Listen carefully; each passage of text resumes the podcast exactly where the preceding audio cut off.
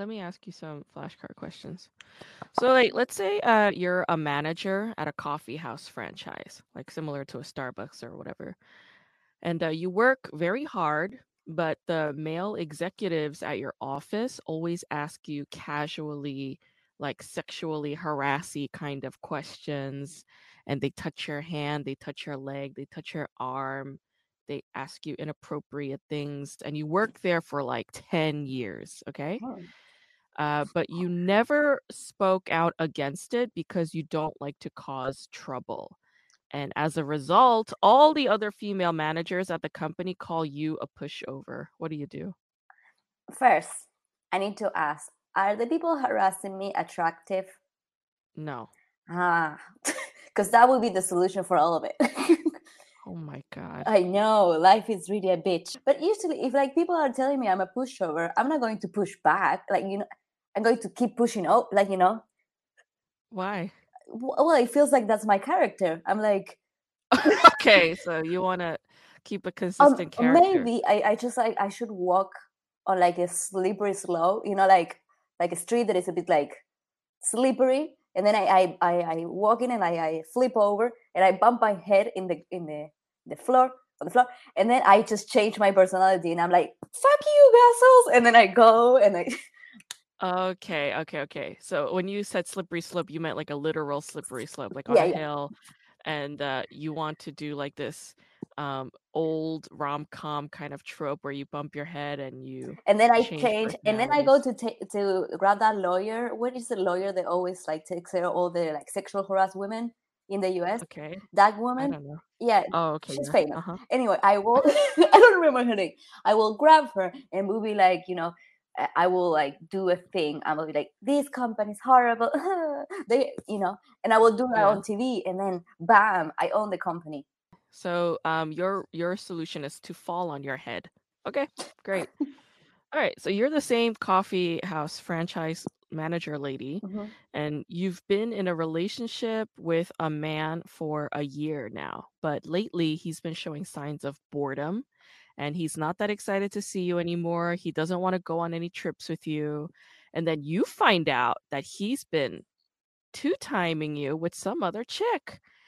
And that chick turns out to be a colleague of yours from work, and she's one of the bitches who calls you a pushover. What do you do? Um, what do I? do? I don't know. I feel like you know what? I feel like women always get the blame from for the guys making a bad decision. I feel like it's not Christina's fault, but she will get some. Yeah. Yeah. And um, I don't know if I want. I still want that guy back because he doesn't care. But you know, I have a thing for guys that don't care. So maybe I'm still very much in love with him. So I Oh, will. Um, I will cut Christina. I will cut her. you will cut that bitch. Yeah. I will cut her. All right, so you're you're the same manager lady, all right? And uh you have a childhood best friend. Okay, you've known since you were children. She's the same age as you. She has a younger brother who is the same age as your younger brother, and they're best friends. And uh you you guys are like family. Your parents know them, your parents adore them. And then one day you find yourself attracted to your best friend's younger brother. And he likes you too. Of course he does. Meanwhile, your best friend, your parents, your brother, everybody thinks of one another as family. What do you do? Well, the important thing to remember in this case, we're not family. We can fuck. It's fine. um, so, but we will keep it a secret because that's sexy. um, So the whole time you're together, you just be a secret? yeah, I'll be like, uh, could you help me with the groceries? Let's go to the supermarket. Wink, wink. And uh, we fuck in the alley or something. Jesus Christ. Yeah, he's he's young. He he likes to do that. I'm up Oh my God. no, what? All right. Let's say your cell phone breaks and uh, your plan, your cell phone plan was written under your ex boyfriend's name.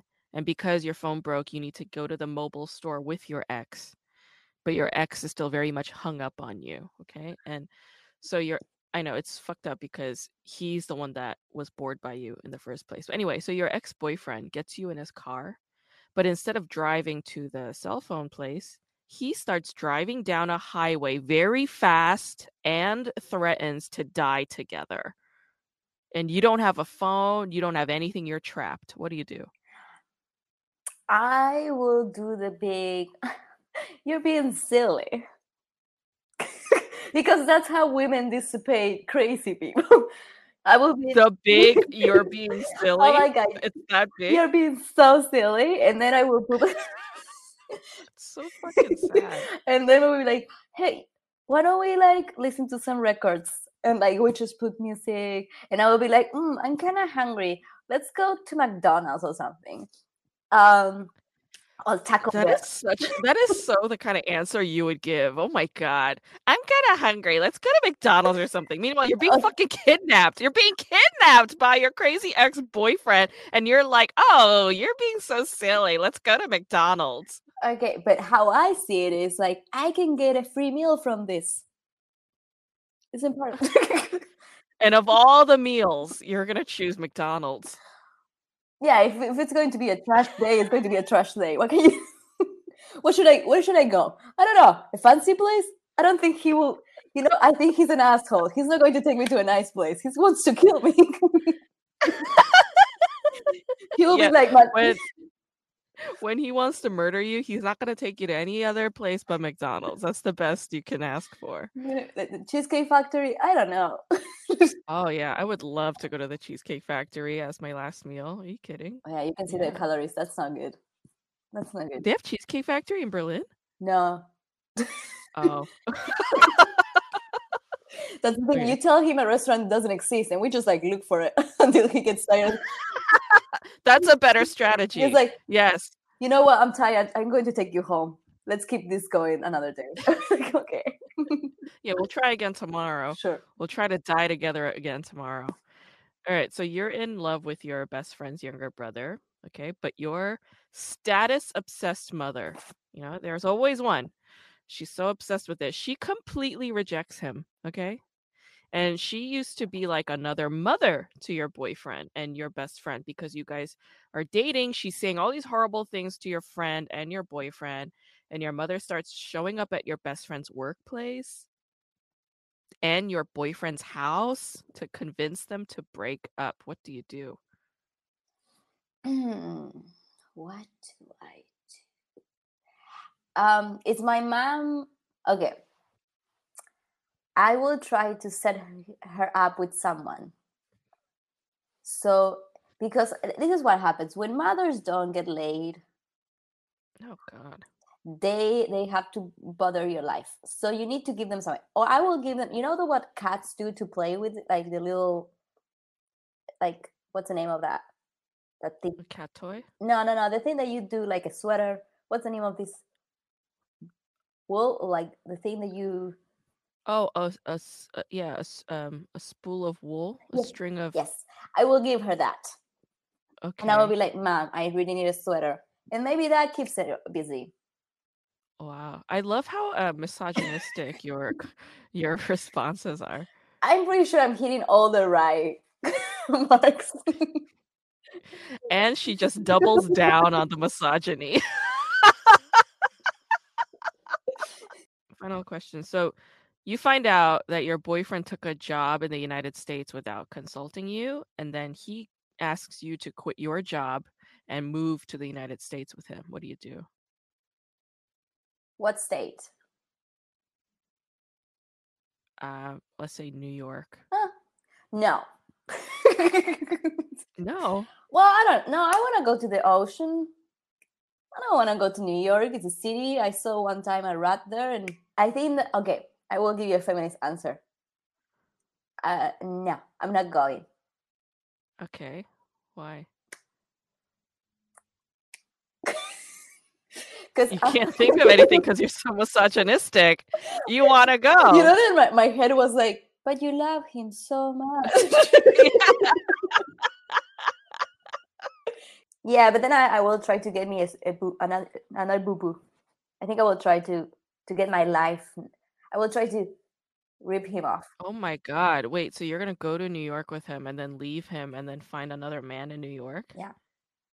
Oh my god. And you like, know what? I think I will start stand up comedy.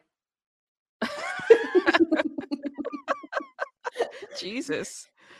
It's nice talking to you. Yeah, thanks. Welcome to K Drama School. I'm your host, Grace Jung, and class is now in session.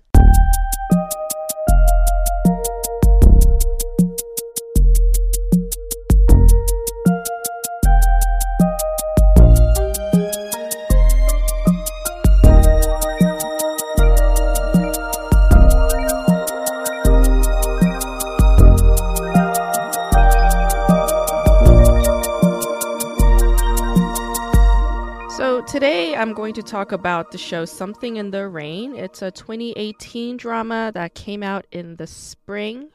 Um, it also came out the same year that the uh, Me Too Korea movement was like full on happening. The show is uh, written by Kim Eun and uh, it's directed by An Pan-seok.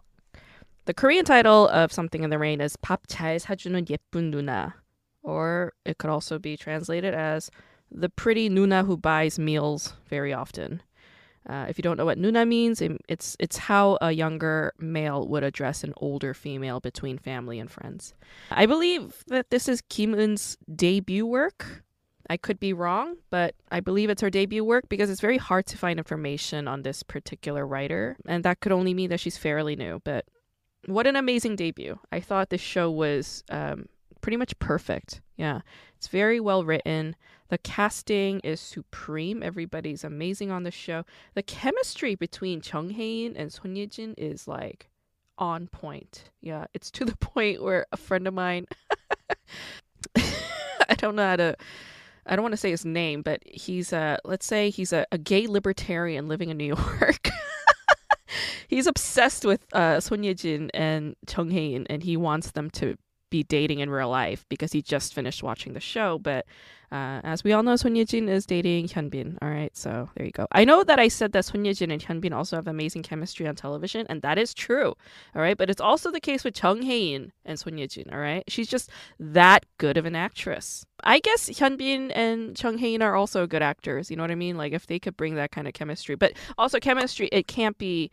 It's not something you could always predict. It's not something you have control over. It's just there. If it's there, it's there. If it's not there, it's not there. Like I saw Son Ye-jin in another show, and uh, she and her um, opposite co-star, male co-star, like they had zero chemistry. You know.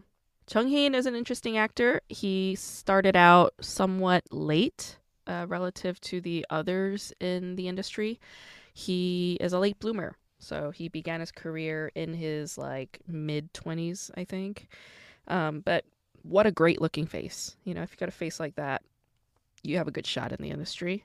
And he's got this boyish, like boy crush quality to him. You know, he's like very reminiscent of like Ryan Gosling, you know, this eternal man boy type, uh, which is very attractive to many people. And the director of this show is An Pan-seok. He directed another show about an older woman romantically involved with a younger man. That show is called Secret Affair, starring Yoo Ah-in and Kim Hee-ae.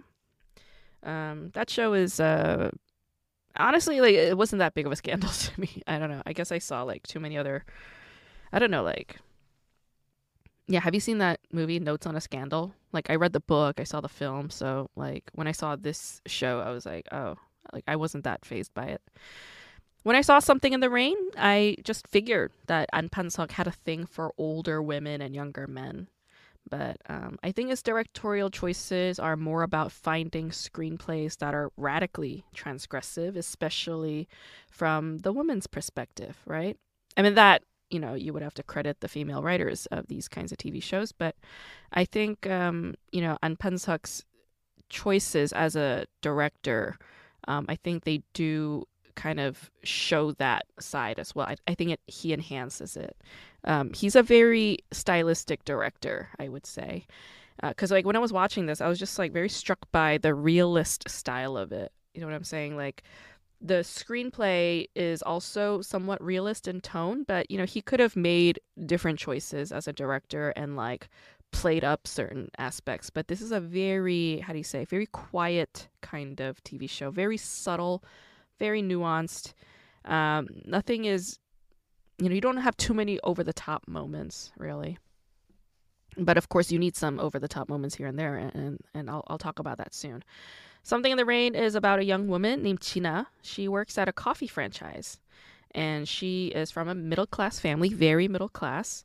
And her father is a newly retired man, and her mom is a house mom, but she's very concerned with upward social mobility for her children. The Wikipedia page for Something in the Rain has this list of taboos, and there are no citations. It's just somebody went in there and wrote them out. One of the taboos that's listed is dating taboos. And I'm going to say something right now an older woman with a younger man in Korea is absolutely not a taboo in Korea. All right. In fact, younger men, older women, like that was a trend, you know, starting like over 10 years ago. Like since over a decade ago, that was a trend. So I'm not sure why this taboo is listed here. It's inaccurate. When it comes to trendiness and coolness, Korea will give anything. They'll give away its left nut to be a part of it or become a trendsetter themselves. All right. But it was taboo at one point in time for a younger man and an older woman to pursue a romantic relationship. It was looked down upon because like there was this I don't know, there was this like mentality that like a man should be older to command a woman's respect and you know have this hierarchical Confucian patriarchal social order or whatever the fuck. But uh, that all kind of disintegrated, you know. I I saw this show called See and See Again or Pogo to Pogo like years ago. That was a like a long TV drama that um, that was popular in the in the 90s. And in that show there was a younger man dating an older woman and that was like the way the show framed it, it was like so unbelievable, so unacceptable. The couple ultimately broke up because the parents just couldn't accept this relationship. But like I said, that was in the 90s, and the, since the early 2000s, like this radically changed. I don't know what what set it off. Probably a celebrity who was just like, I don't care, I love him, he loves me.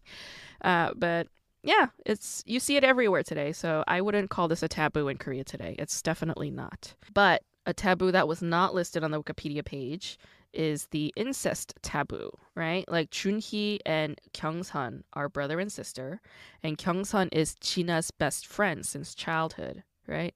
And their parents, you know, Junhee and Kyungsun's parents and China's parents, they all knew one another. They were family friends. But after Junhee and Kyungsun's mother died and their father abandoned them to pursue a new family, China's parents helped them out a lot by bringing them panchan, being there for them whenever they could. You know, they would even say to them like, "You guys are like my my my other children." You know, so the taboo. Um, this incest taboo is really about shattering this family illusion the illusion that between friends a kinship can be established right but that kinship had to remain platonic you couldn't go beyond that boundary and this is what this couple is doing you know Chun junhee um, the way that the family understood it, they saw Junhee as a younger brother to China. No different. They kept saying it, right? But of course, there's no blood mixing there, right? Ultimately, he's not family, right? And China's younger brother is also good friends with Junhee because they're the same age. So, like, yeah, they, they had to sort of break the existing understanding of the relationship. And that's where this incest taboo comes in. They also know what China's mother is like, right? China's mom on Something in the Rain is played by Kim Mi-yeon. And the extremity of the mother's status obsession is unbelievably toxic. And when I posted a clip with Son Ye-jin and um, Kim Mi-yeon playing mother and daughter on the show, I posted it on TikTok and Instagram. Some people commented and said how much they hate the mom. They were like, I hate the mom on the show. And I felt like China's mother was crucial to this program for not only conflict purposes and keeping the story moving forward, but also to reflect just how extreme Korea's misogyny is, as well as the cruelty of capitalism. In that regard, China's mother, as a character, is she's invaluable to this program. She is absolutely necessary. China's mom wants China to marry a man who has good income, a good family, meaning a family with titles, you know, like su- successful people, people who are doctors, people who graduate graduated Seoul National, blah, blah, blah, you know, the works. But, and, and she feels like the only way for her daughter to live a stable and happy life is to marry into a family like this. And this rationale behind this thinking makes a lot of sense to me. You know, I feel like this kind of obsession stems from her own sense of powerlessness in a society that disrespects women time and time again and uses men, only men, as agents of power in that society. So if you think about it, China's mom as a character is very much a part of the feminist critique that this show has. In fact, she is like the heart of that critique. And of course, Gina goes through her own challenges working at this coffee franchise, where in the office, everybody regards her as the quote unquote tambourine girl. Because whenever they go to Hueshik, Hueshik meet, meaning, you know, it's like the company dinner, and after company dinner, they all get drunk and they go to a karaoke bar, right? And in places like that, in those settings, men are always sexually harassing the women you know, the subordinate women saying, calling them over, t- telling them, pour me a drink, flip the meat over. You know, while they're sitting there, they touch, they grope them. It's like it happens all the time, right? Like when they're at karaoke bars, like they want to sing and dance a little close to the women. A Hueshik setting, according to this show, is an excuse for men to harass women.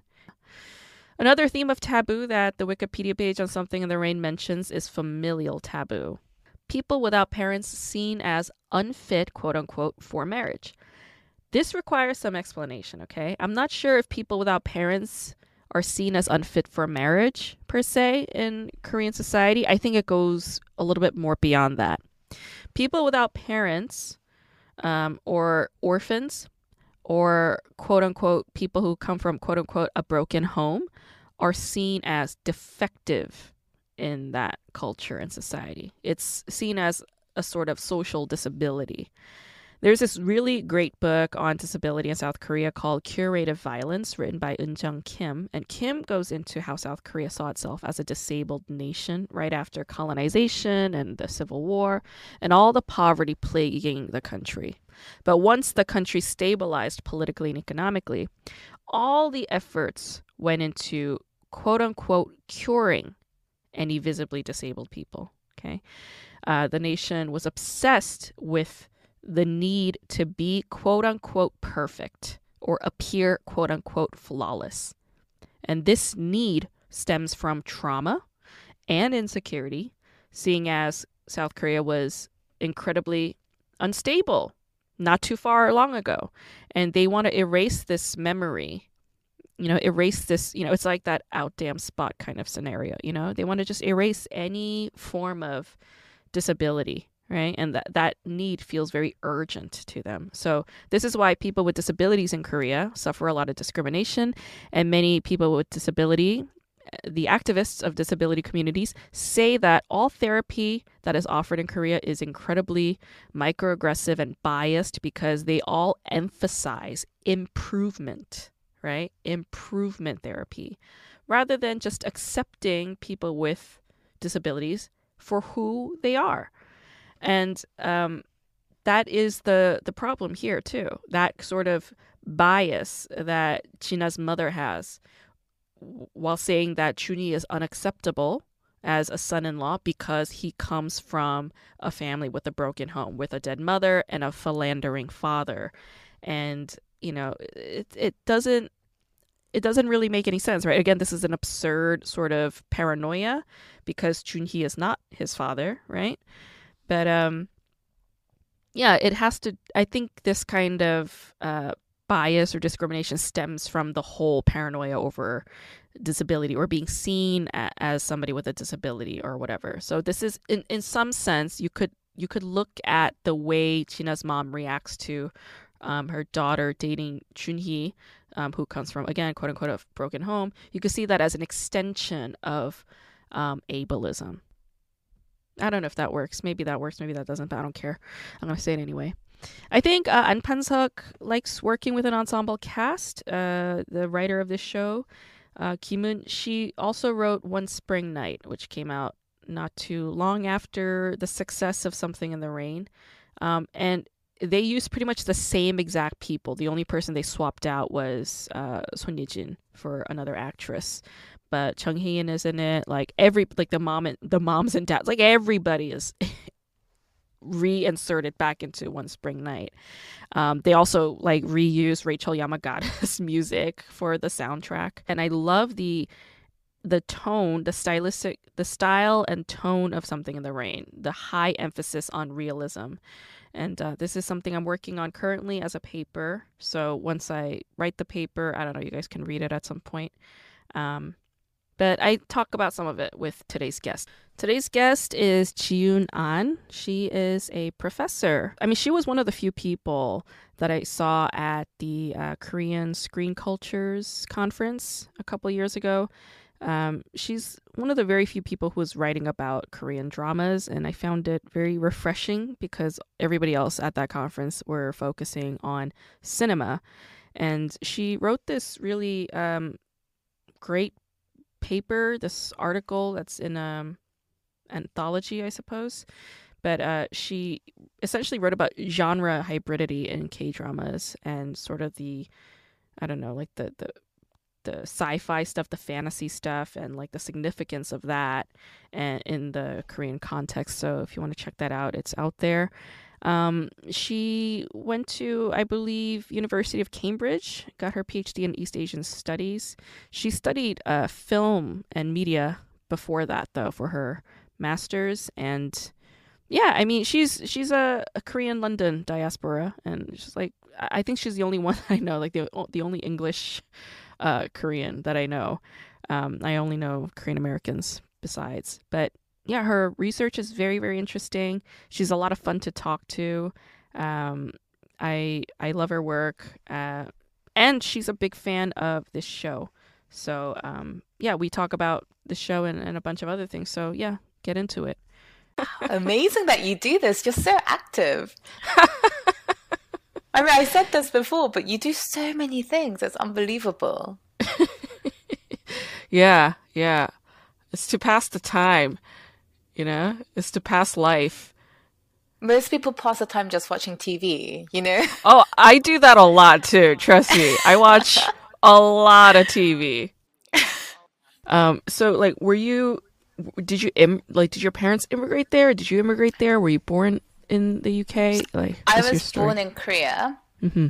um and my we have a really typical kind of British Korean history. So mm. unlike the US, the history is a bit shorter, right? Okay. Um, so most British Koreans you'll meet are like us, where the parents got sent over as chujewon from a company, right? Ah. Like their fathers were working for yeah. a company, they got sent over, sure. and then they decided to stay so mm. that's what happened with my case.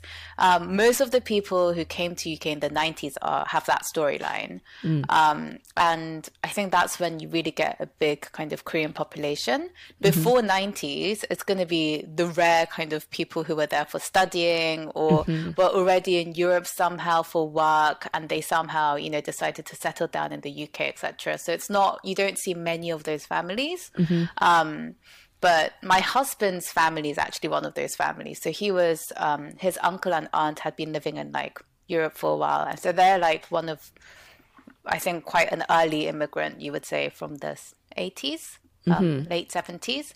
Uh, yeah. We came in the 90s, and I've been in England, yeah, since then. And then my dad kind of started his own business, so he decided to stay behind, not yeah. go back to Korea, etc.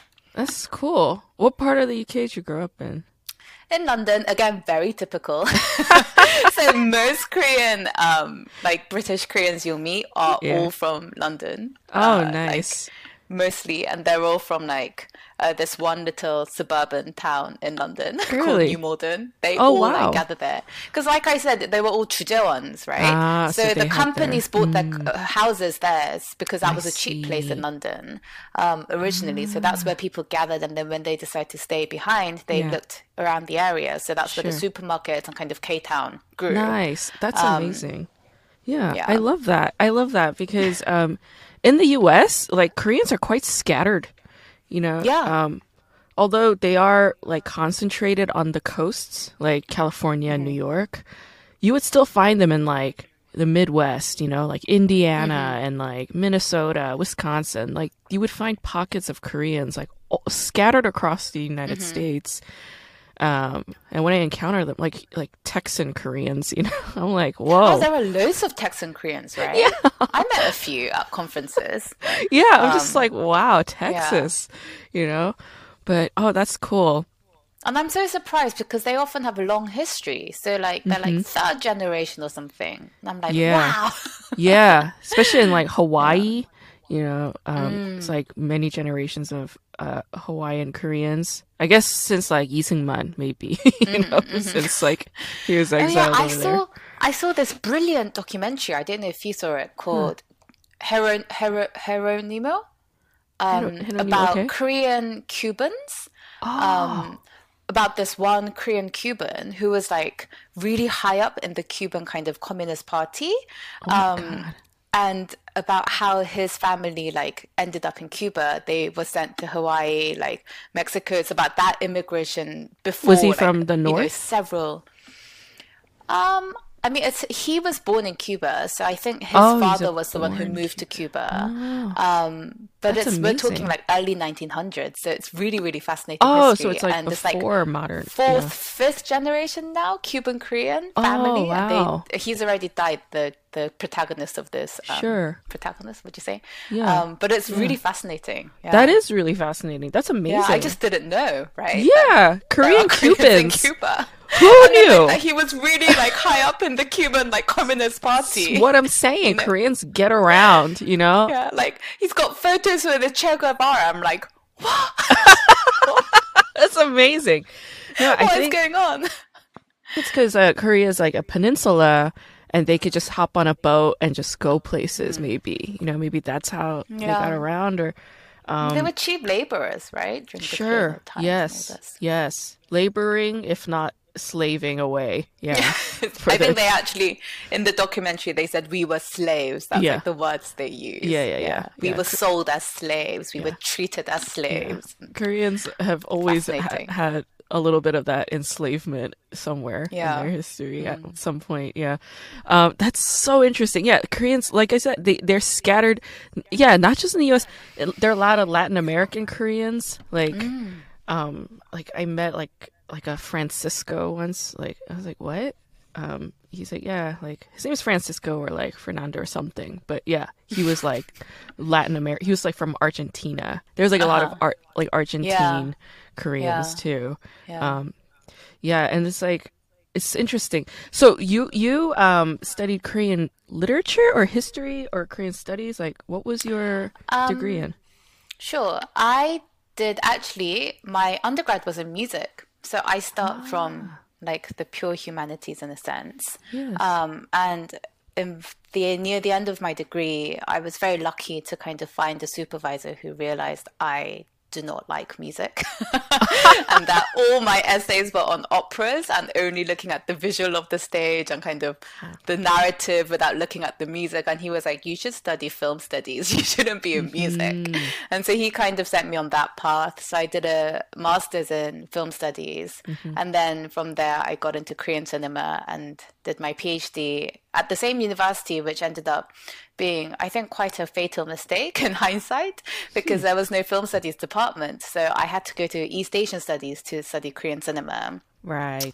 But that meant that I really changed my discipline and I had to kind of learn East Asian history. And now I would say I'm more like a Asian studies scholar than a film studies scholar. So sure. I think that was the transition. Yeah, yeah, it's funny how that happens. Like I was lucky in the sense that, you know, I'm at UCLA and it's like cinema media studies. Of course, it's very, you know, Euro American, Eurocentric, but uh, they're okay with me just try like with all of us trying on our own things. In fact, they welcome mm-hmm. it. They're like, please diversify our shit because we're mm-hmm. ashamed mm-hmm. of how white it is. You know, but that's so great. Yeah, yeah. They have a course, and I think I told you this. They have a course called Asian, African, and Latin American cinema. they dumped it all together. Basically. All three continents in one fucking class, and I was just yeah. like, "Wow, ten weeks, so, really?" You know. So they were like, "We need to do something on like something not white. Let's lump it all together." all of course. it, all the all the people of color, one one class. Mm-hmm. Yeah, and I was just like, "This is shameful," but um, yeah, uh, I took I think one class like in the Korean studies program and I took it with Namhee Lee, and mm-hmm. um, yeah, it was it was really enriching. I'm glad I took that course because it set a certain foundation for me, mm-hmm. and um, like I read certain texts that I never would have read otherwise, mm-hmm. and um, you know certain histories. I wait. Ne- what's your background? Oh, so I studied uh, English lit as an undergrad. Okay. It was uh-huh. English literature and philosophy. But although I was in the English department, I didn't really like English literature, so I studied like yeah, like a lot of European modernists and stuff. Uh-huh. Um, and then I took an independent study with the poet in residence, Charles North, who was like a mentor teacher to me. And he he encouraged me to just study like Korean literature on my own. And so I was like, okay, well, since I'm studying a lot of European modernists, why don't I study some Korean modernists? So that's when I started like reading like, you know, like Yi Sang and like, mm-hmm. um, yeah, those guys. So, uh, yeah, and then I started translating some poetry, mm-hmm. and and then I eventually started translating like novels and short stories. Oh wow! So I started doing translation stuff. Yeah. Um, and then it, so for my really master's, have a literature background. Technically, yes. Yes. Oh wow. Yeah. Yeah, that's why um yeah, that's where the analysis comes in, right? Like the training and uh-huh. analysis. That's where cinema media mm-hmm. studies comes from, of course. And mm-hmm. yeah. I yeah, and then um and then I worked well, I did a I did a year in Korea in Seoul right after undergrad. I did a, a Fulbright at Yonsei for a one year, mm-hmm. and then uh, when I got back to New York, I was just kind of like doing all kinds of like internships and part time jobs and all this other mm-hmm. stuff. And then I worked in film distribution for a little bit, and then I went to, and then I came to LA for mm-hmm. my master's mm-hmm. in cinema media studies, and now my PhD in cinema media mm-hmm. studies, which I'm just about wrapping up. Um, yeah, congrats. Yeah, thanks. Yeah, so okay, so you're not a Koreanist per se, then you're actually trained in. Know cinema studies. Yeah. I don't know. I sort of feel like I have become more of a Koreanist now, especially because mm. after the PhD, I think it depends on where you get your first position, right? Sure. Um, right. Because I've been in a full Korean studies department now. I like literally teach and read only shit about Korea. yeah. And you know, beyond culture now, I'm like I've taught Korean politics, sociology, wow. like history, all decades. And so I feel like I've really become a Koreanist now, more through the training after the PhD than through the PhD itself. Astrology really... too? Sociology. Oh, so did you say astrology? Sociology. Oh my god! I was like Korean astrology. I was like fascinated. I was like, oh my gosh, she studied that and taught Korean, Korean astrology. astrology. I don't know. I was thinking like maybe like like mudang stuff, you know, like like you're reading the you know what? students that be so popular with students. It would be. They'd be all it over be that. So popular. There's they this would literally love it. Yeah, there's this uh mudang in New York. Um, uh-huh. she's Korean, I guess Korean American, but she's more Korean uh-huh. than American, if you know what I mean. And she's a mudang. She's a mudang, and like um, a lot of Korean scholars actually go to her for readings. And but um, she works in New York. She works in New York. Yep, yep. And uh, she like I I hired her for like a saju reading for 2021, mm-hmm. and uh, it was like 30 bucks. I was like, sure, that's money well spent. Yeah, I know. I'll put you in touch with her. Is it good? Uh, it was like How's it was like it was better than just looking shit up on the internet. I'll put it that way. Yeah, you know what I, mean? anyway, right? Yeah, yeah. I mean, we all kind of come on. Whenever yeah, shit hits yeah. the fan, we're just like, "What's going on with the stars right now?" You know. Mm-hmm. But like, I wanted to just get it from like a professional, you know. And uh, yeah, she gives she gives readings. Yeah, and she also that's does so like funny. yeah, she also does like gut rituals, and she um. Oh wow, that's proper. She's full on. I'll send you her her link. Her I'm surprised there are like clients in New York she has a lot she has a big clientele well i mean you know really? just think about like like like i said americans are you know americans and um like horoscopes are popular anyway and yeah. tarot readings are popular anyway but like yeah. let's say you attach that with some kind of ethnic indigeneity they're gonna be all over that shit that is like the easiest easiest shit to sell so i was like she's like genius marketing. yes i was like she's That's brilliant so funny. she's brilliant you know oh. rather than being like you know like trying to come off as some hokey pokey fortune teller. Imagine right, being right. saying like, "I am a I'm an ordained shaman." Right. Whoa. They'd pay big money for that. That is so funny. Yeah, yeah. So yeah, her I love when you Jen. go to a professional yeah. and then I look up like Elle magazine horoscopes. You know, such a such a comparison here in the standards. No, no, we I do all of it. I do all of it. Yeah, yeah, yeah. No, I do that too. But yeah, she's great. Um, yeah, she's great. I think you and I are the same um uh year, right? Your oh, year of the 87? rabbit. Yeah. Yeah, yeah, I'm year of the rabbit as well. Yeah. Awesome. Um, I heard That's that quite rare to meet someone like yeah. exactly the same age at a conference. I know. I know. I know. Um, yeah, I once met somebody who was born the same year, same month, same day. I was like, whoa. At an academic conference. yeah, he was a part of my program. Yeah, at oh, my wow. school. Yeah, I was like, oh, this is too much. Wow, it's that's quite intense. Yeah, I was like, this is too much. Just keep some yeah. distance. Yeah. Yeah.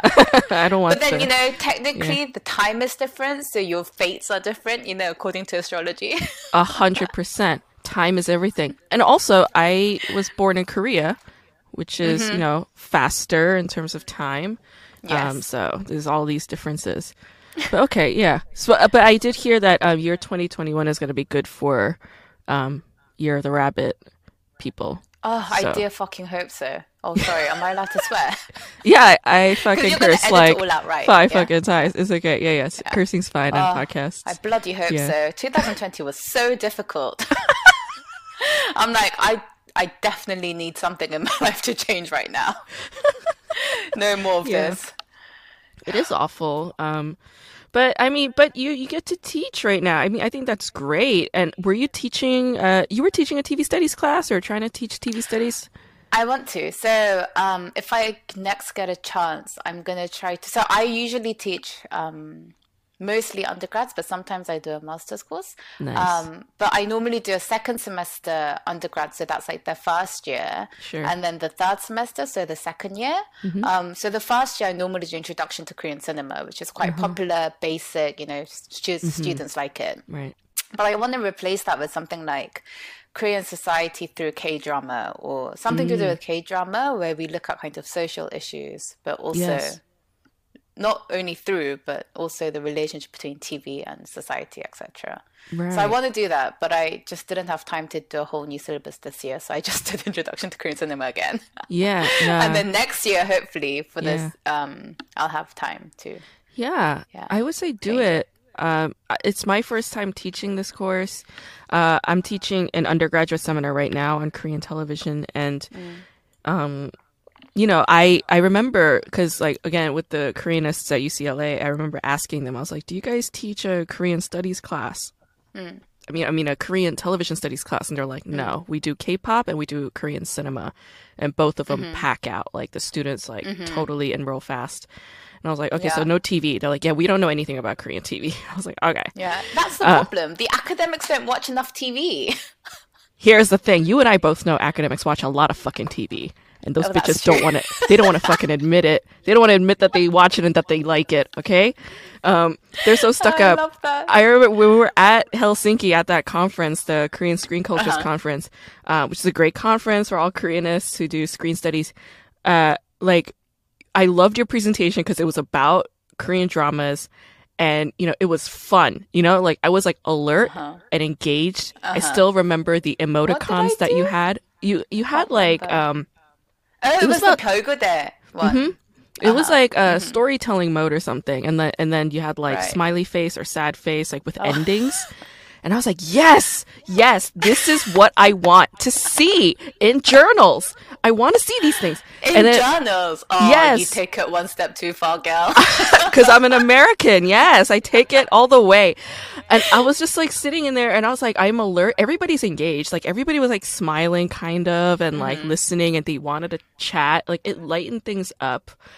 And, um, and I was just like, why don't people, you know, just why don't they want to go here? Why don't they want to go here? Yeah. They always need to make it boring and dry in order for it to yeah. feel like legitimate academia, but it doesn't have to be that way. But you know, whenever I have, I don't often do K drama. Well, I so far I hadn't, but I want to. But when mm. I do, one of the questions I always get, which is so stupid and so like demeaning, is mm-hmm. when do you have time to watch all these shows?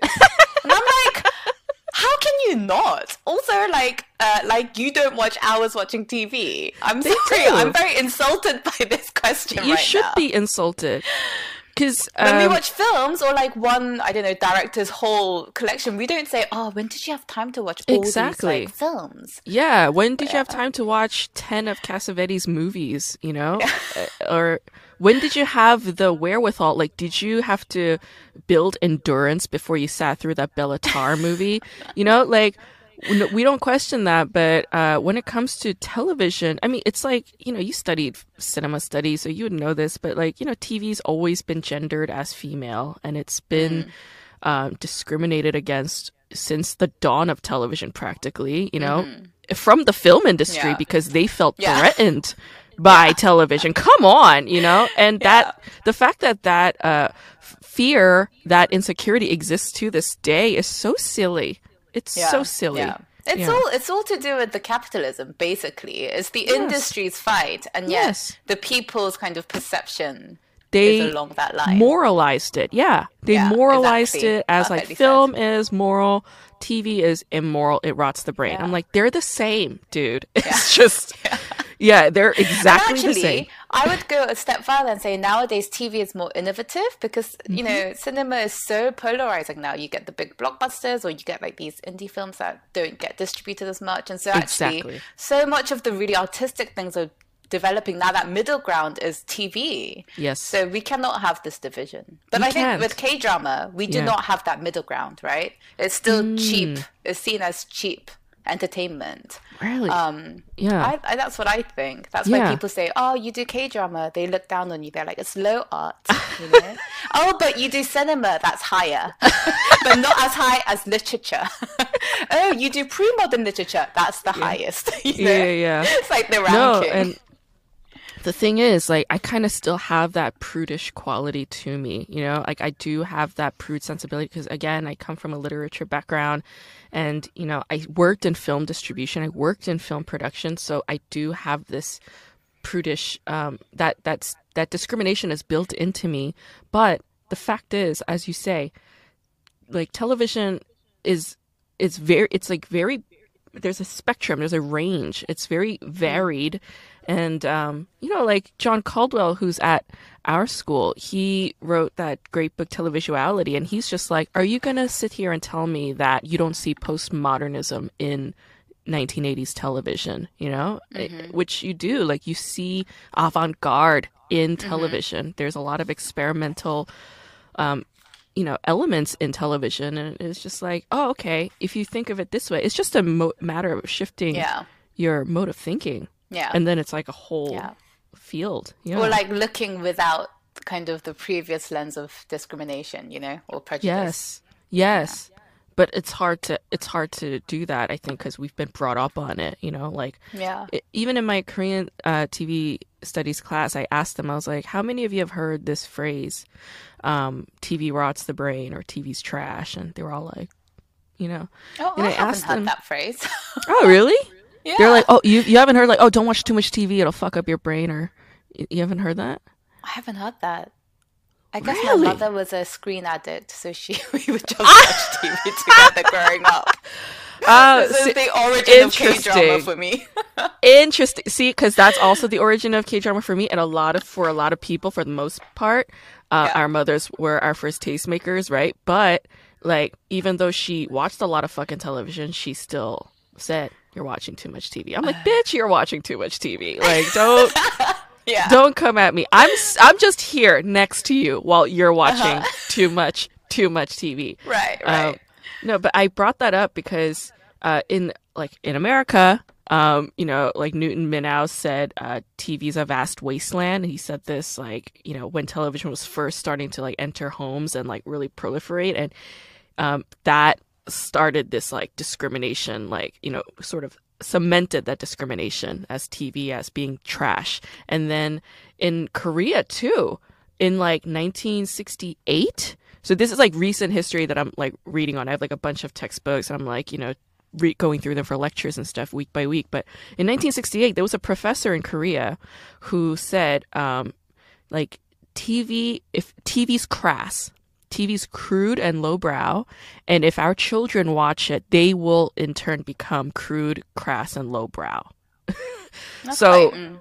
yeah, and that's like very much in sync with what like Newton Minow mm-hmm. said, and mm-hmm. um, again, this this uh, cemented stereotype that we have to this day is like they were just afraid of screens invading the home and people having less time to sit and talk with their family members or sit right. and read a book as you say. But what's funny is that that's such a myth, especially of America or kind of the Western cultures of sitting mm-hmm. together and eating, or mm-hmm. you know, maybe the dynasty not so much but you know mm. when you really think about korean history mm. i don't know how much that is a reality of 1950s 60s korea it's more like mm. the myth that was seen through the films of 1950s from hollywood that they saw and they think family life middle class family life should be about sitting together right. wife is dressed up in the apron yeah. and you know not tv but having spending time together yes. like this and yes sitting know. down saying grace having chicken pot pie or Same. something gross for dinner, you know?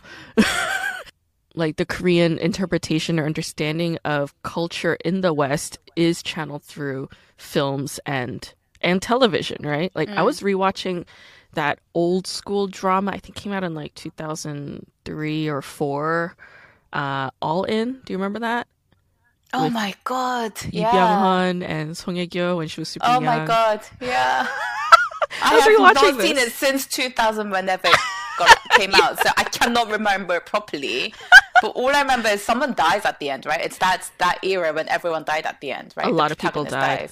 Yeah, yeah, no, no. Uh, the protagonists live. It's a happy ending, but oh, it's a um, happy ending. A lot of people do oh. die because there are a lot of gangsters um, from in that in that show, and uh, like one of the gang bosses tells his stooge to watch The Godfather.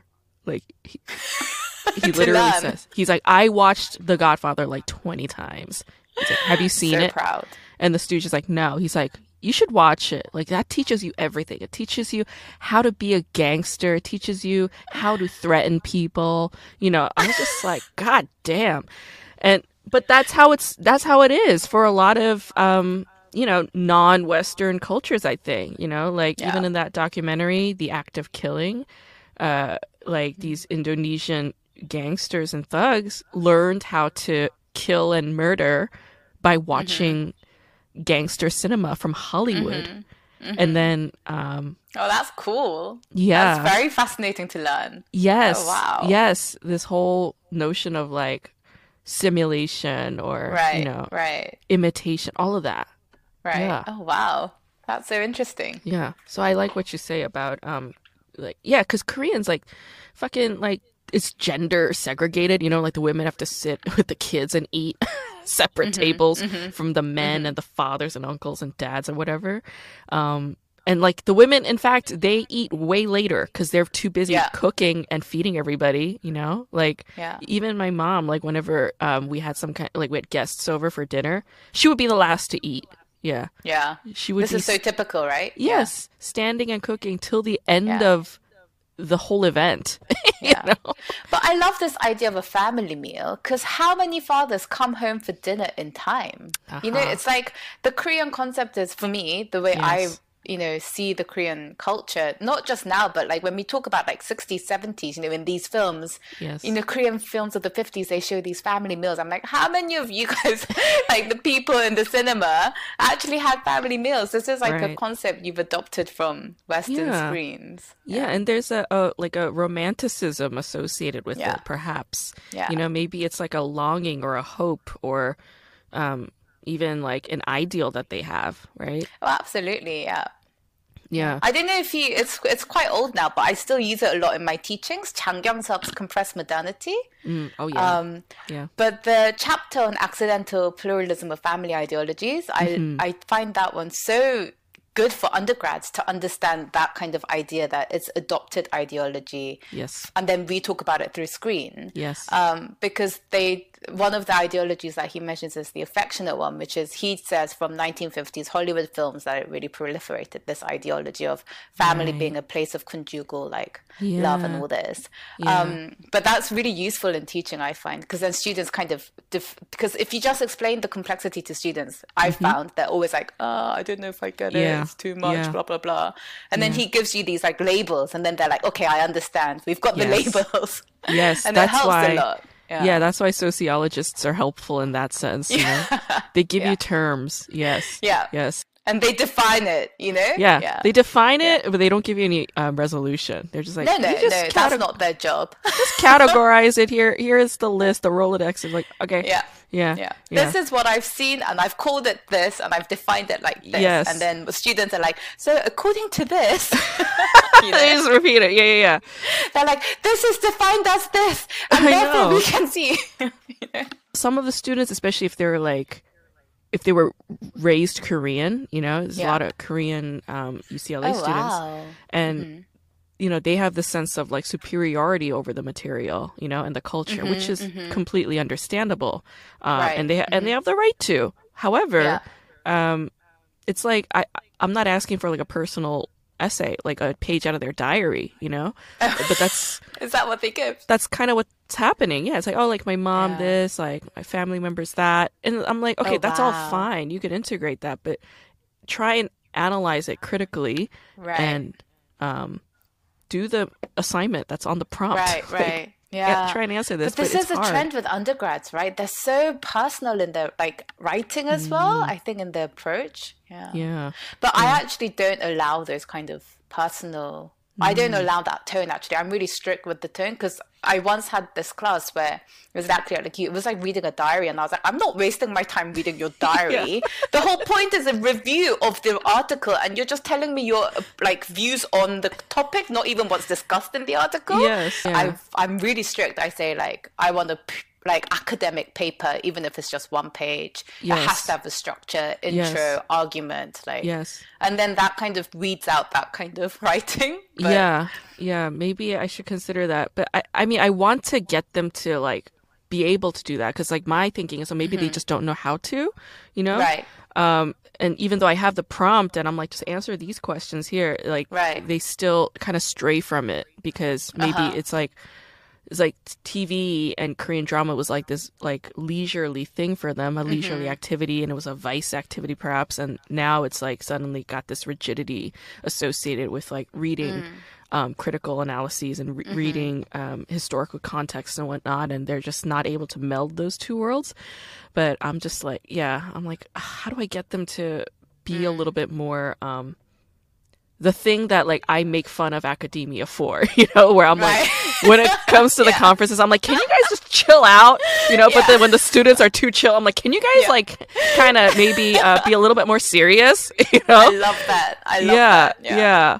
yeah. But so, you know, to mm. be chill, you have to be able to do the serious as well. So they've got to learn, right? Amen. Yes, yeah. you're absolutely right. Yes, yes, yes. That's that's like one of the first things I learned as a freshman. Like a, a professor was like, "You need to know the rules in order to break them." I was like, "Yeah, exactly. Well okay. put. Exactly." Like, All right, I will remember this yeah. for a lifetime. I think I like that yeah. phrase. Yeah, yeah, yeah. Yeah. Wait, so what is this article that you read about the colonial um, mental illness thing? That is so interesting. It was a book. It was Theodore. Um, Teddy Yoo from Yonsei oh, University. Yeah, yeah, yeah. His book on mental illness in col- colonial Korea. Oh my god, that's fascinating. Yeah. But like you said, these questions really help, like prompting questions. Like mm-hmm. we did an essay um, I recently made them write a small paper comparing burning. I don't know if you saw burning oh, and um, peppermint candy. That's quite oh, old, right?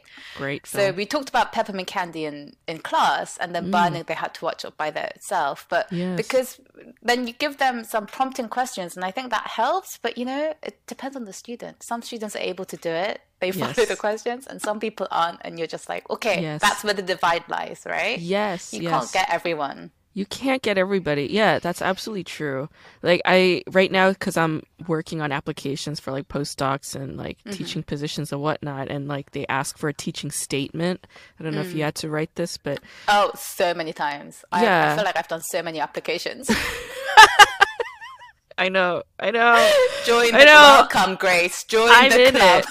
I'm in it. I'm in the thick of it. And I'm just like, you know, one of those things I wrote is like, oh, part of um part of like meeting students where they're at is like waiting for them is like kind of mm-hmm. you know mm-hmm. even even after the class is over is like hoping that they'll get it at some point later in life because right. they're not going to get it during the duration of the 10 weeks I'm with them so right.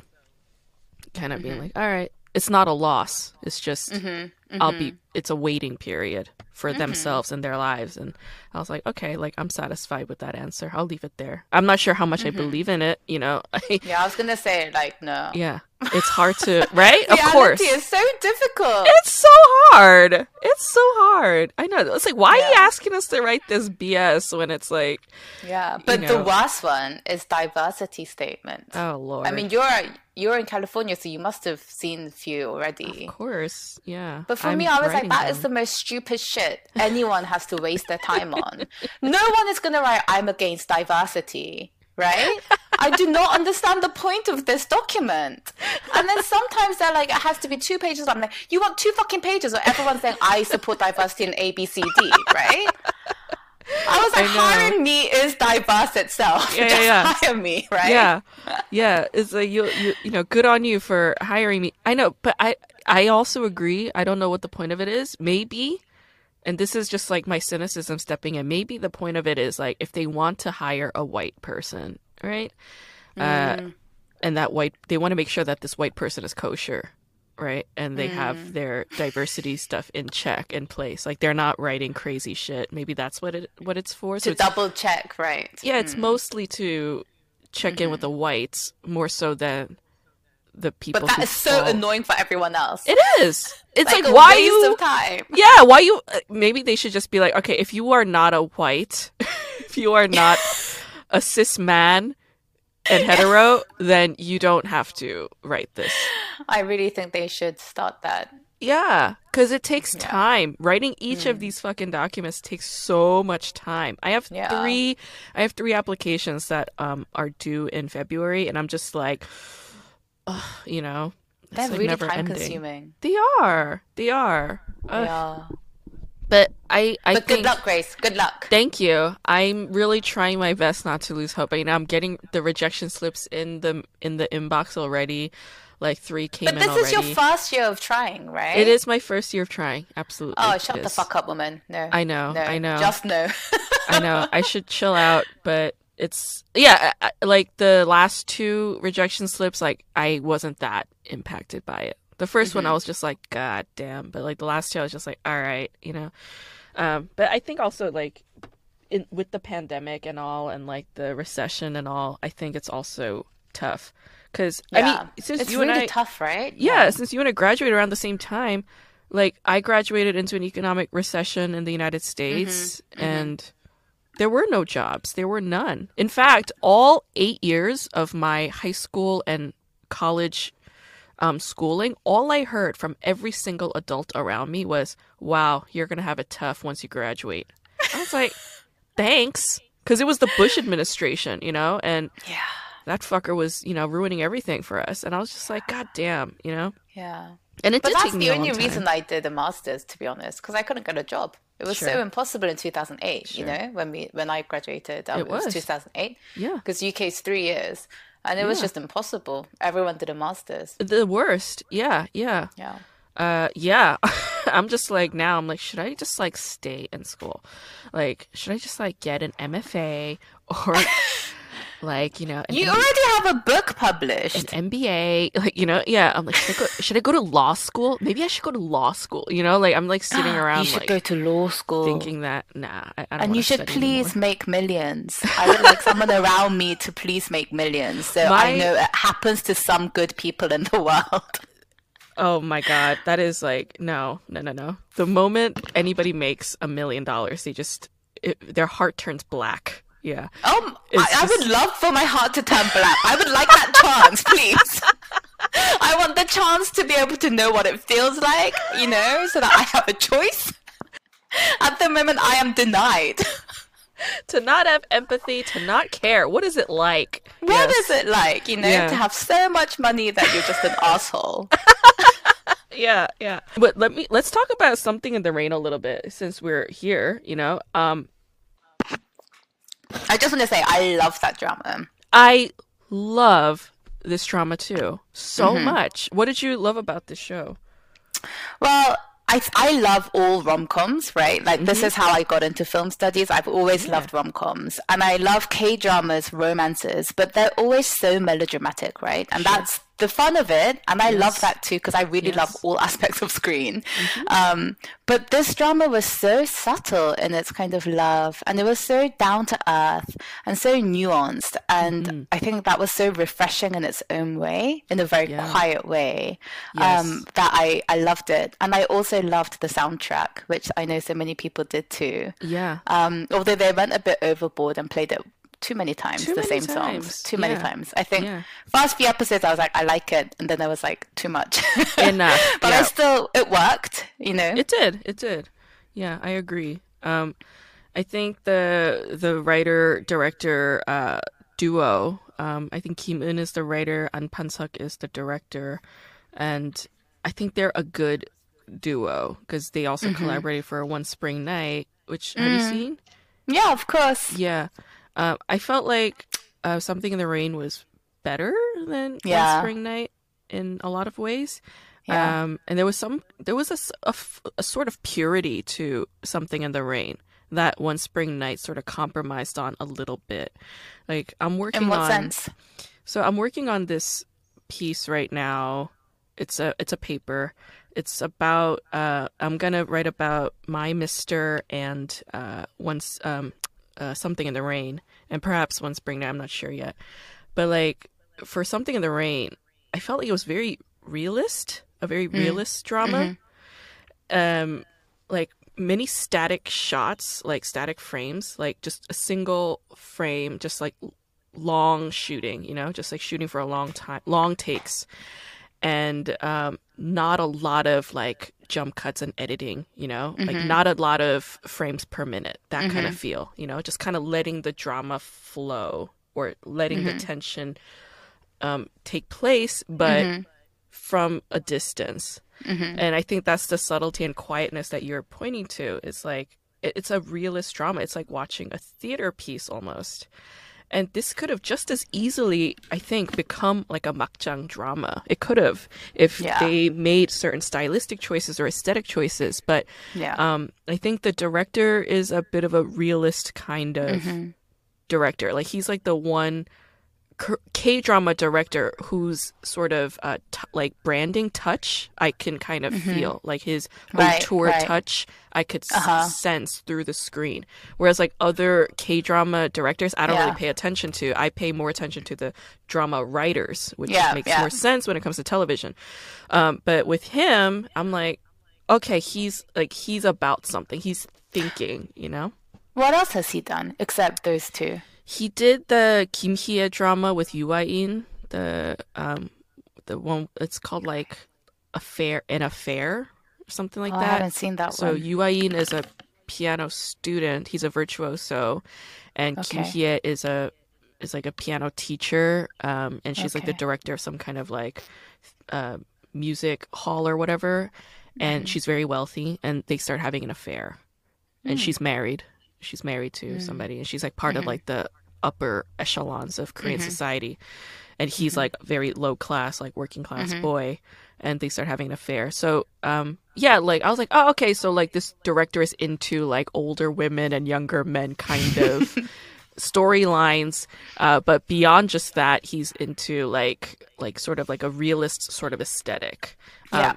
With with an affair it's it it's it's had that too. You could kind of feel that touch but with mm-hmm. something in the rain it was very like like oh like this is the one. Like this is the one that's mm-hmm. sort of like giving him that branding i would say or that imprint. But also the acting was so spectacular. I mean so good. so good. Everybody. I mean... everybody on that yeah. show. Yeah. Yeah. Literally I every single it. person. Yeah and then that's why they use the same pretty much the same ensemble cast for One Spring yeah. Night. it's like, yeah, oh, like she's she's so and so, or he's so and so. But it was too similar for me. I, it just, mm. I didn't know the storyline. I didn't know what I loved about Something in the Rain was that even the obnoxious characters were Yes. were not. It's not like a makjang. They were not made. They're obnoxious, but Yeah. you could still kind of still see their perspective a little and Yes. empathize somewhat, like with the mother and the father. Exactly. Um, uh, but with One Spring Night, I just didn't feel enough from each character. I was just a bit like, okay, the main characters, they it didn't develop enough for me. It seemed more or Mm-hmm. less the same from the start. Whereas with Something in the Rain, you saw you were with them right throughout, and you see their development. and you- Yes. you, follow. A hundred percent. I totally agree. Yeah, and I think Son Ye-jin is just such an accomplished actress. Like, Oh my god, yeah, I mean, we've seen her like our entire lives. Like, she's been in show business Yeah. for like twenty years, and she's still in her fucking thirties. It's remarkable. yeah. But and uh, she is so good at every role she takes. So every convincing. single, I have not seen her in a single film or TV show where she sucked ever. Like since Yeah. the beginning of her acting career, you Yeah. know. yeah, Um, and she's just like a natural born talent and so beautiful. so and beautiful, and Chung so Hae was poised. Mm. so poised. Yes, she's Yeah. like really got full control, like when like full Mm. presence, command control. Um, and she's got like I don't know, like I'm sure you've seen Crash Landing on You, but like she's also so funny. Like she has a great Yeah, sense I of love humor. Crash Landing on You. Oh, what a great show! I heard mean, parts of your podcast as well. I didn't Yeah. get to finish it, but I loved Ah. it. Yeah. such a great show.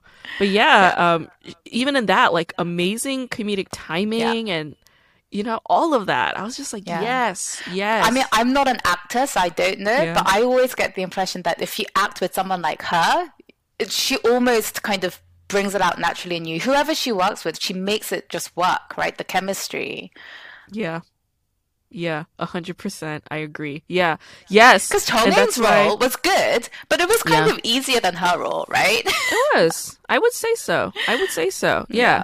And like, you know, like Chung Hae-in, he's I mean, he's very, very adorable kind of looking guy, very handsome. Looks like a very like a nice boy, right? Yeah. Like um you you know, you grew up watching K dramas like, you know, in the 90s and 2000s. So you of course know Ryu Shi-won, right? And like Uh-huh. he has that nice boy face, right? And I feel yeah, like I guess. Chung Hae kind of has that But nice Chongmin's boy. nicer looking. Yeah, he is. He is. Yeah. I mean, maybe it's tainted because Ryu Shi-won has all that scandal associated with like domestic Right, abuse right. and whatnot now, right? But in the '90s, when he was, Mm. he always played the nice boy, like the nice protagonist. right. Mm-hmm. He never played the villain ever. So Right. uh, I was just like, yeah, Chung Hae-in has got that nice boy kind of look. Yeah. Um, I hope he doesn't. But I really welcomed that because I feel like we haven't had that enough. Mm. So in K drama, we've been so obsessed with that, like cold. What's the phrase? Cold city. How, how do they say it in English? I don't know, Tushinam. What do they but say? like just a jerk, Yeah, the- jerk off the boy. jerk. Yeah. The jerk. The jerk. Exactly. We've had so many like j- these men who are jerks, playing the Jerks. protagonist of a love story. Yeah. Um, and they're kind of like that kind of toxic masculinity is promoted. abusive and the women relationship. kind of throw themselves at them, are humiliated over and over again, episode after episode. Yeah. And yet, you know, the show is a success. And I think this show showed us that we can have a nice, decent guy who, Yes. yes, stays too nice and decent throughout. So that was a bit boring, but still, it works, you know, and that was so welcome for me. It Yeah. was, and it's like okay, he's reliable, you know, like he's Mm-hmm. steadfast, nice and true, and he's reliable, and it's like that. That should be stability, not Yeah. some wishy-washy, capricious asshole who like yells at you. always. yeah, generation chaebol. Who's screaming at you all the time, making fun of you. Or like lies to you, stands you up. I'm like, what kind of woman with no dignity just stands? But what a human being, like gender aside, right? Like Yes. someone treats you like that, and you're like, oh, I still love him. It's like something's wrong with you, you know? Yeah, abused people do that. Yes, abused Yes, people do that, yes. and of course, they all have the abusive parent or lack thereof. You know, Right.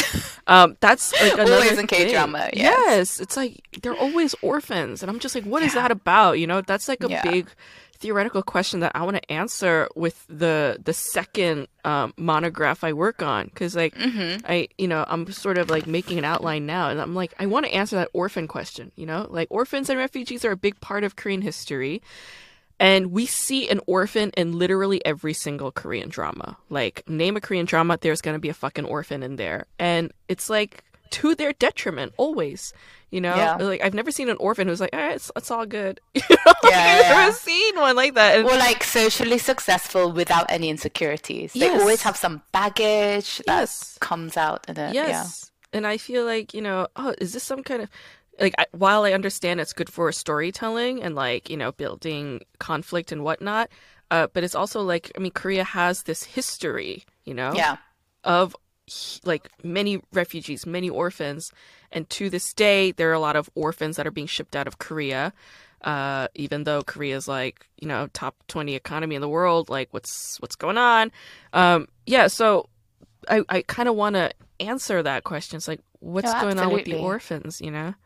Yeah, so... absolutely. It's this blood type patrilineage, isn't it? that persistent. Too. That too. You know. Yeah. Um. Yeah. But you know, with the orphans, something I always think is um is the Korean Americans or like diasporic Koreans are mm-hmm. depicted somewhat similarly. I always find mm, with this kind of that otherness. I yeah. don't know. I always think of that as related. Um, huh. When you, because you were talking about like the um, international adoptees, right? Yes. Um, alluding to that in the eighties. Yeah. Um, when you see them coming out in cinema or like films about them or TV shows about them, it's always that othering distance, and I think that still continues on to the kind of kyopo um, mm. who come back to Korea as well. At least that's my opinion. For sure, I think that's true. Yeah, and and the way that um, Korean dramas will often depict like anybody who's non-Korean, right? It's like even though even though they're like American, you know, native English speakers, like they speak English as if it's their first time speaking ever. You know, like on television. It's like, do you not know how to speak? Like, you know, what kind right. of actors? Where'd you find these actors? You know, right? And, and that's a problem you're gonna have in almost every single like movie or television where you have like you know these international kinds of uh, collaborations, but yeah, I feel like in Korean dramas, like it, they need to work on that a little bit. Not to say that mm. Hollywood doesn't make the same mistake. Mm-hmm. I'm sure mm-hmm. you, have seen Black Panther, right? Yeah. Remember that scene when they're in Busan and they're having a quick chat with the Koreans? I'm like, they're not Korean. like I could not understand anything. Not a thing. Not a thing. It was could, really tough. I was like, I could understand Lupita Nyong'o way better right, than right. than this quote unquote Ajima right now. Like yeah. I have no idea what's going on with her. So that I don't know what happened because that was filmed in Korea, right? Yes, it was filmed in Busan. I'm like, you have like like probably like a million actors in Korea right now. Right, who, exactly. So I don't, I don't know what happened there. Yeah. it's because they don't weird. try. They don't yeah. try. They don't try and, you know, engage locally, you know, maybe because they're, right. uh, they're afraid of pay payouts, you know, like oh, this is right. just like two lines and they don't want to pay somebody like oh, a million dollars for this scene or whatever. But I'm like, but if it makes it good, you know, why pay not? Pay me a million and I'll do it, the two lines. and let your heart turn black. Yes, all yes. of it. Let it happen. Proudly. Proudly.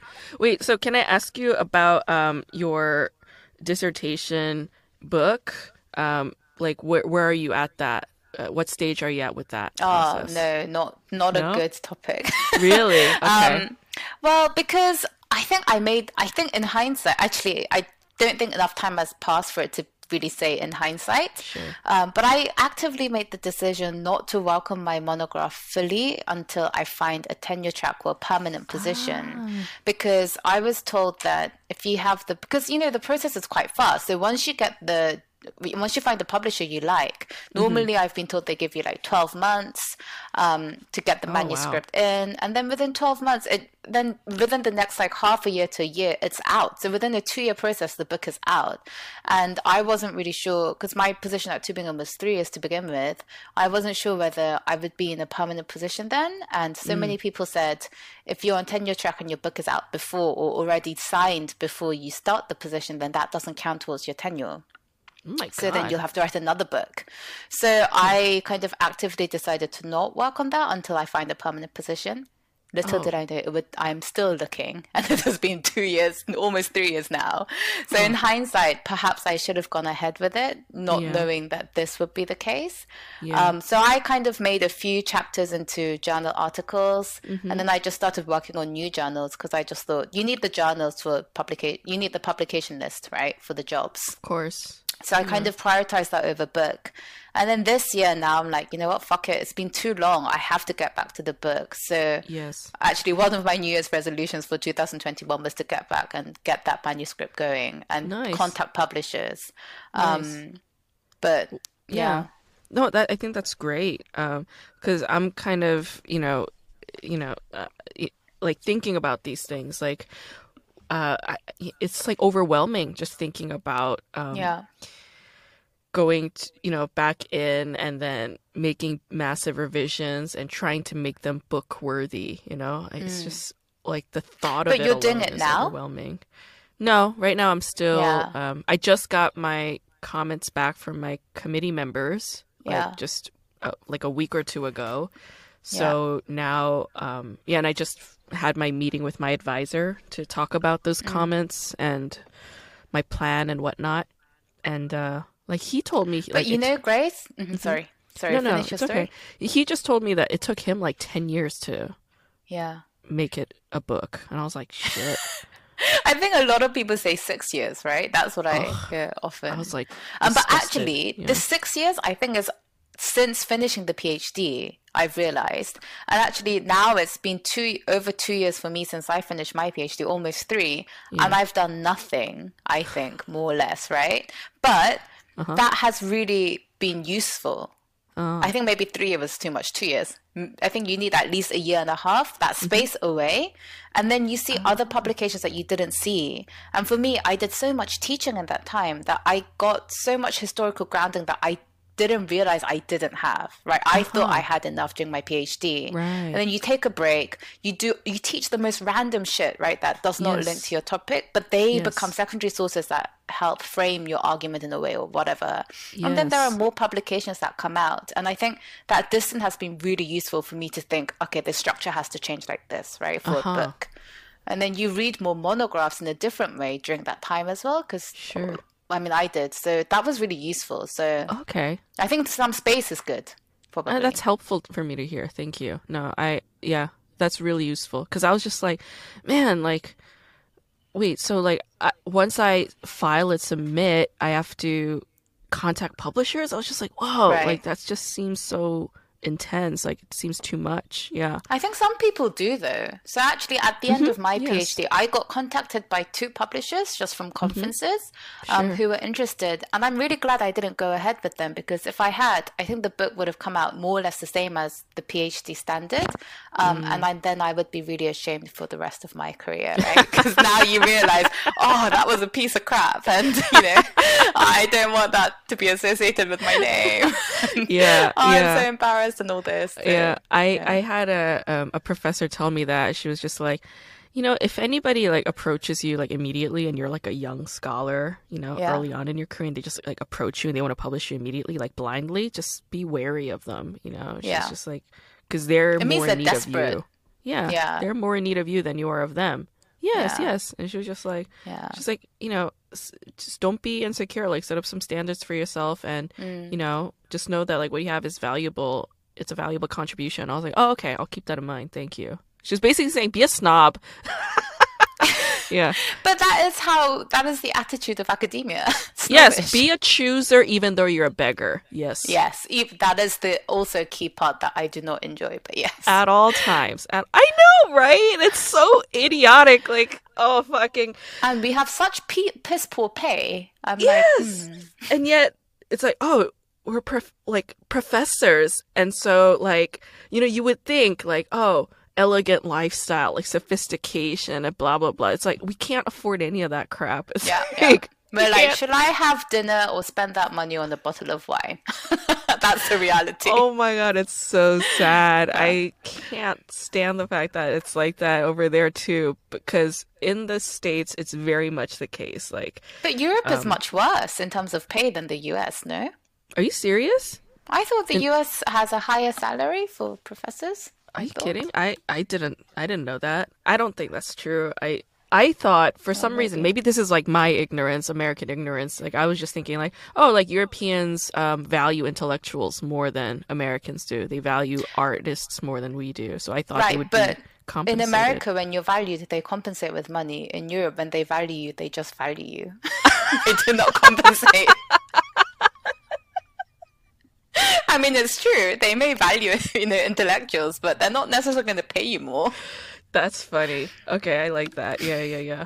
No, in America, it's all about money. It's all about yeah, money. if you're money valued, talks. you get paid, right? Yes, and we're we're trained that way too. Like, unfortunately, not until much later on in life. You know, like I only learned like practically in my 30s, like you know, to value myself in that way. You know, because mm-hmm, mm-hmm. um yeah, I did a lot of fucking free labor, free work um, with the creative stuff and intellectual stuff that you know I should have been compensated for. But yeah, now I'm like, no, like money talks. Mm. Like, t- t- like what's the contract? Give me a deal mm. memo. What's the pay mm. gonna be? I want to start out with that conversation first, yeah. and then we'll continue because otherwise it'll be a waste of everybody's yeah. time. So yeah, that's a good point. Yeah, I mean, this is a good way to wrap up. I know your your article on uh what was it? It was like generic hybridity, right? With fantasy yeah. mermaids and like aliens and whatnot. Um, I thought it was a great article. That's gonna be in an edited anthology coming out this year, right? Yeah, so that I was actually saving that for a journal if possible, because for us journals matter so much for sure. job applications. Yes. Um, but I got con- well, it was through someone I knew. Someone recommended me to these mm-hmm. editors mm-hmm. who were making this book, compiling mm-hmm. this book on kind of romance stories, and they wanted to include some something from Korean Korea related culture.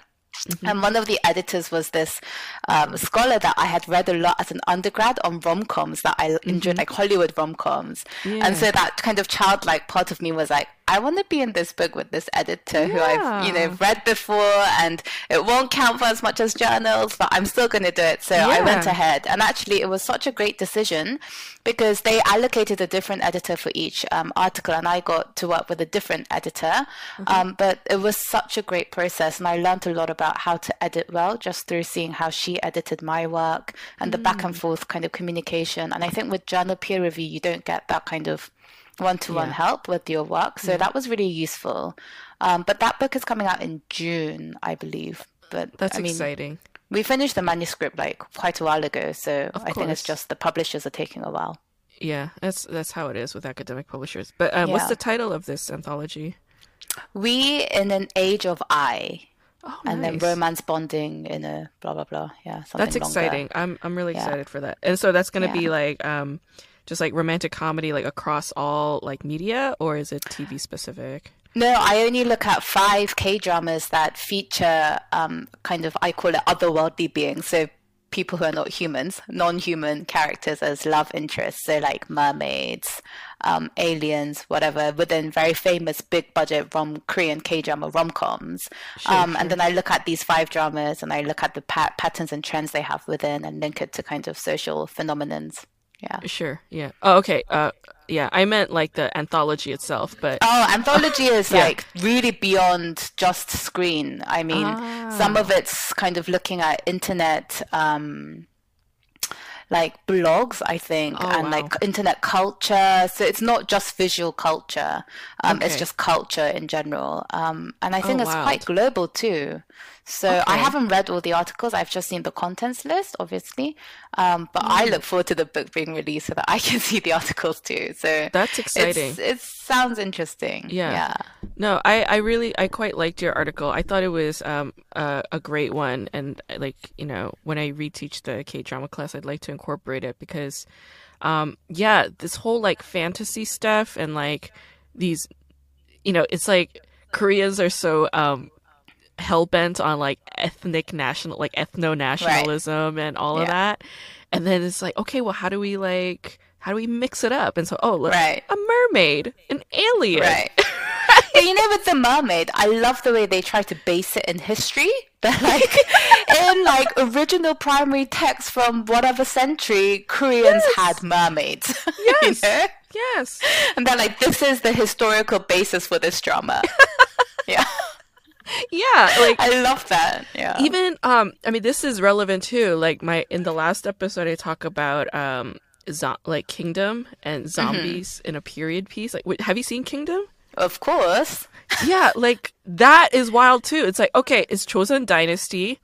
Uh there are zombies. but what I loved about Kingdom um, was I mean, it was good, but I didn't think it was spectacular, right? Uh-huh. Um, I enjoyed it, but it wasn't yeah. like, you know. But I loved how the hats went viral on Twitter. Did you see that? The what? Like West hats, hats, their hat design. Yeah. Ah, like so the all these white stuff, people watching Kingdom were like, ah. check out the crazy hats in Korean Geisha, like Kingdom, and they're like the photos of different kinds of hats in the show went like crazy on Twitter, and I was like. I had never thought twice about the hats in this drama. And then the white people choose something that is completely, you know, with a fresh eye. It was yes. so funny. Yes. You should look it up. Oh yeah, no, I love that. Well, I mean, their fashion is amazing. Like whenever I watch um like Korean period pieces, I'm just like I adore their clothes. Yeah. Um, it's really beautified, right? Yeah. They are. They are so beautiful and like they look so comfy. you know, because yeah. they're like loose and airy. I'm like, I want to dress like that all the time. Like when I was when I was watching uh, Itaewon class, I was obsessed with the uh that the patriarch's clothes. Chande's clothes. His clothes were amazing. I was like, so I want to dress that way. Like, I want to dress like that man so all the time. Yeah, it looked so, so, elegant. Funny. It looks so elegant and clean and sharp and sophisticated, but kind of traditional in a way. Uh-huh. And comfortable. It looked well, really. They, they did their job, didn't they? They convinced you. The I words you just like, used to describe it exactly what they wanted. Yeah, I was like, I want that outfit for myself. You know, just to wear and walk around. So and, funny. You know, um, that's so funny because when I saw that show, I'm like, I watched it with my sister. My sister was yeah. like, I want to read his autobiography.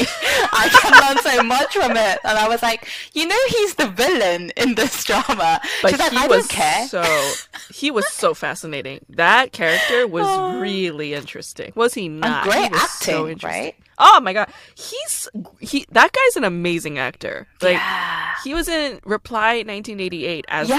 I was just about to say guy. that. Yes. I like, was just very, about to say that. Yeah. Very different. Very mm. like you know. Something in the Rain has so much um, in there.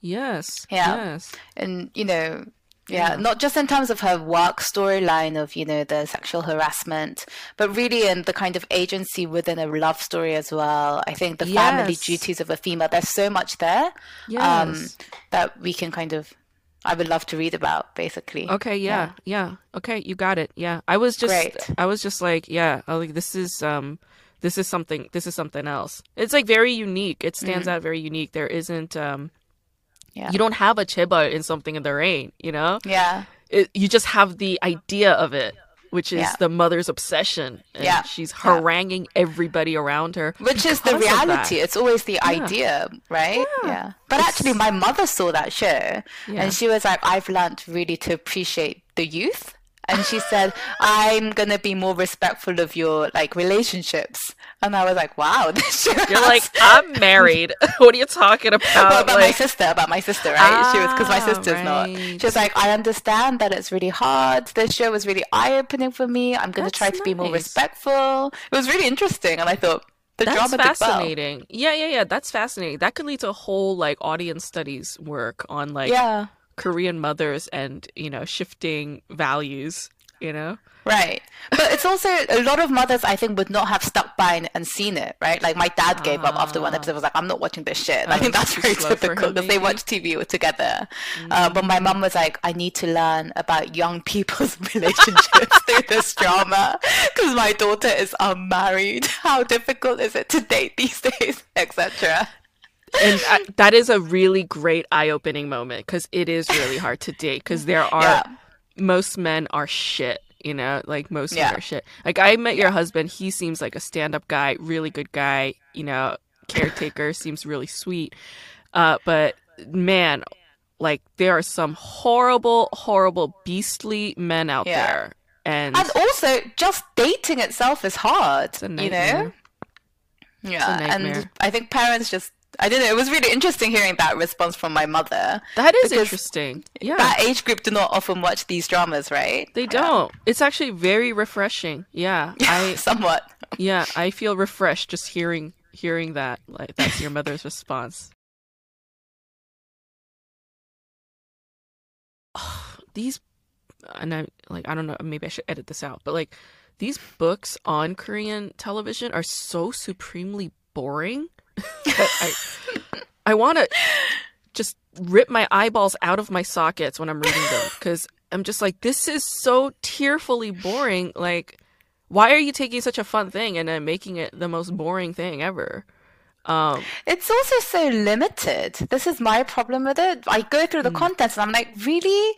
It's like the same topics repeated, and there are yes! so many good things at the moment that are not being addressed. Oh, and I, I don't know. know whether it's because these scholars do not watch these shows or are they unaware of the trends or whether the publication is so late yeah. that you know they're being written on and are not yet published i can't tell yeah. what you know what is the problem here but it might be yeah. both, and it and it also might be true that you and I watch too much TV. It's just yeah. that just might be the case. You know, we, we have better tastes maybe in television. You know, it's like why are you writing about this bullshit when you could have been watching this? You know, but Grace, I really have a generic taste. I like I'm so boring in what I like. I like something that everyone else likes. You know, what I like yeah. is always you know something that everyone else likes. It's very mm-hmm. like generic. It's nothing that new. So yeah. I don't understand what's I think it's the approaches, you know, because um, mm. you know, I think being a Koreanist is different than being like you have cinema media studies training. I have cinema media studies training. Like we're trained to look at things from beyond just one thing, you know. Like right. you're looking at like genre hybridity, you know. Um, like I want to look at like genre as well, but like realism. Like what is realism mm-hmm. in the context of feminism in in working like like white collar spaces in Korea, like right. very specific kind of thing. It's like we could be this specific and home in on this one thing and to talk about it for 25 pages. It's possible. Right. Whereas, you know, maybe some Koreanists just feel like, "Oh, we got to talk about broad big stroke stuff." And I'm like, "Do you have any idea how effing boring that is. You know, whenever they're like transnational flow, I'm like, put a gun to my head right now. right now, end my life. This is so boring. I want to die. I don't care that you sold this shit to China. I don't care. I don't care. You know? Um, yeah. The one article that I found very, very interesting in that uh, the it was that K drama anthology, the one that you know we both said like there weren't a lot of. Oh, that there's something Rise of K drama or something, yes, right? that yeah. one. Yes. Um, uh, Minju Lee, she she was a student at UCLA in gender studies, and uh, she and I used to do like a writing group thing when we were both okay. writing our dissertation, and that was very helpful.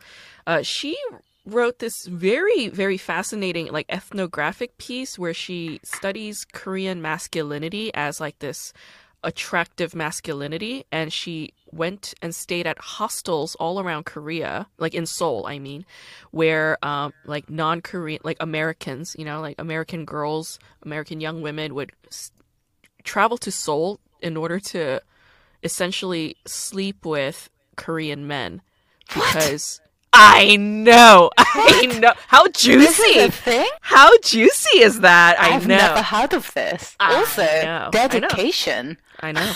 I know. The commitment that these that is that these th- these women have. I'll send you the kudos the to them. Yeah, yeah. Go and no, get yours. Our library but... has the book. I ordered it.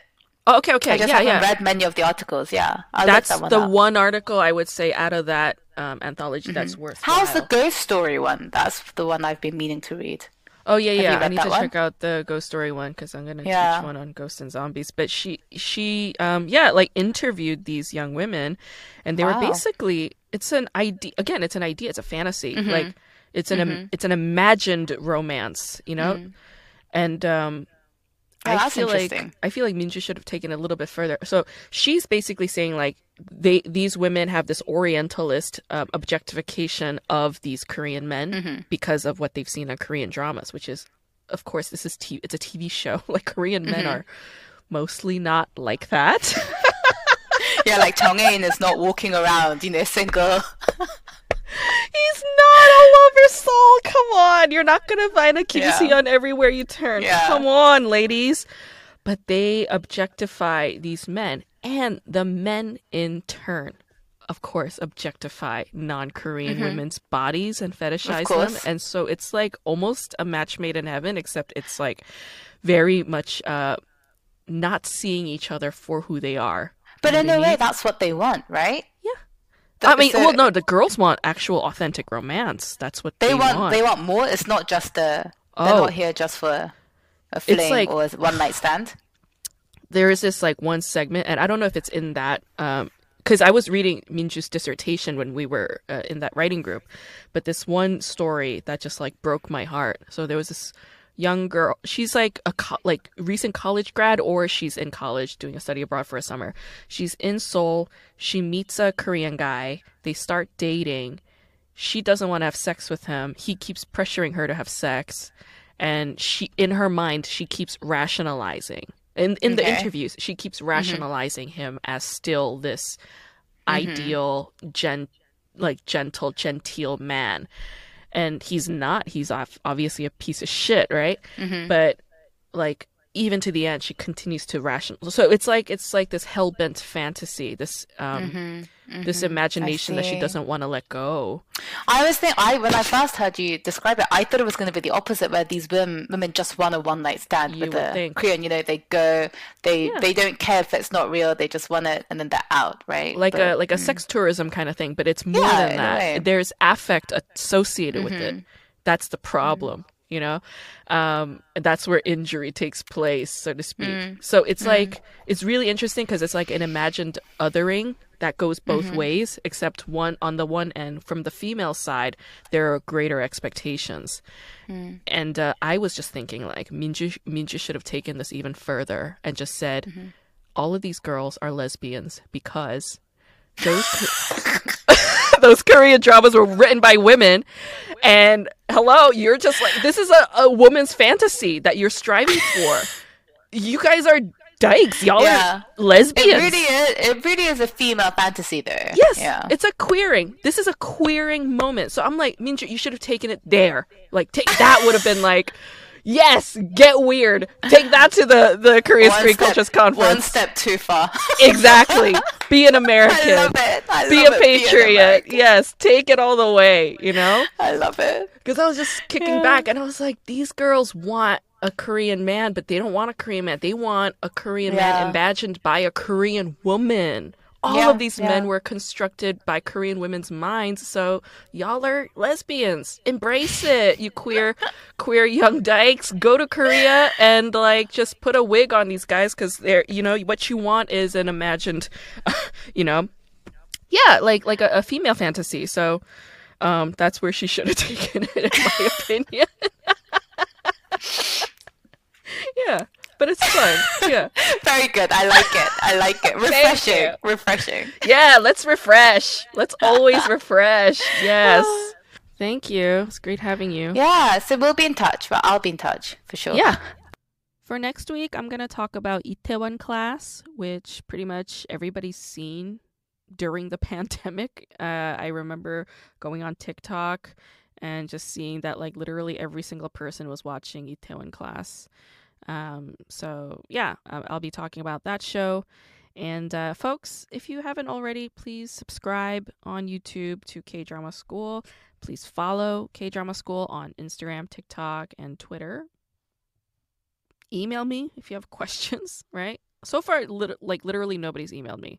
The only people who email me are like, I don't know, like this site called Popcorn. They keep telling me to like do sponsorships, and I'm like, no, it just doesn't sound like it's worth it, dude. If you want to sponsor the show, you can, all right. If there's something you want to sell, I will. I will do it. I hate this whole commercial, commercialized capitalist society that we live in, but I will do it. Okay? If you want to sponsor the show, I will fucking eat it up. If you want to sell used panties, I will I will sell them. I will sell the shit out of them. Okay? Just fucking email me. Just reach out. Okay? So that is all for now, and I will see you all next week.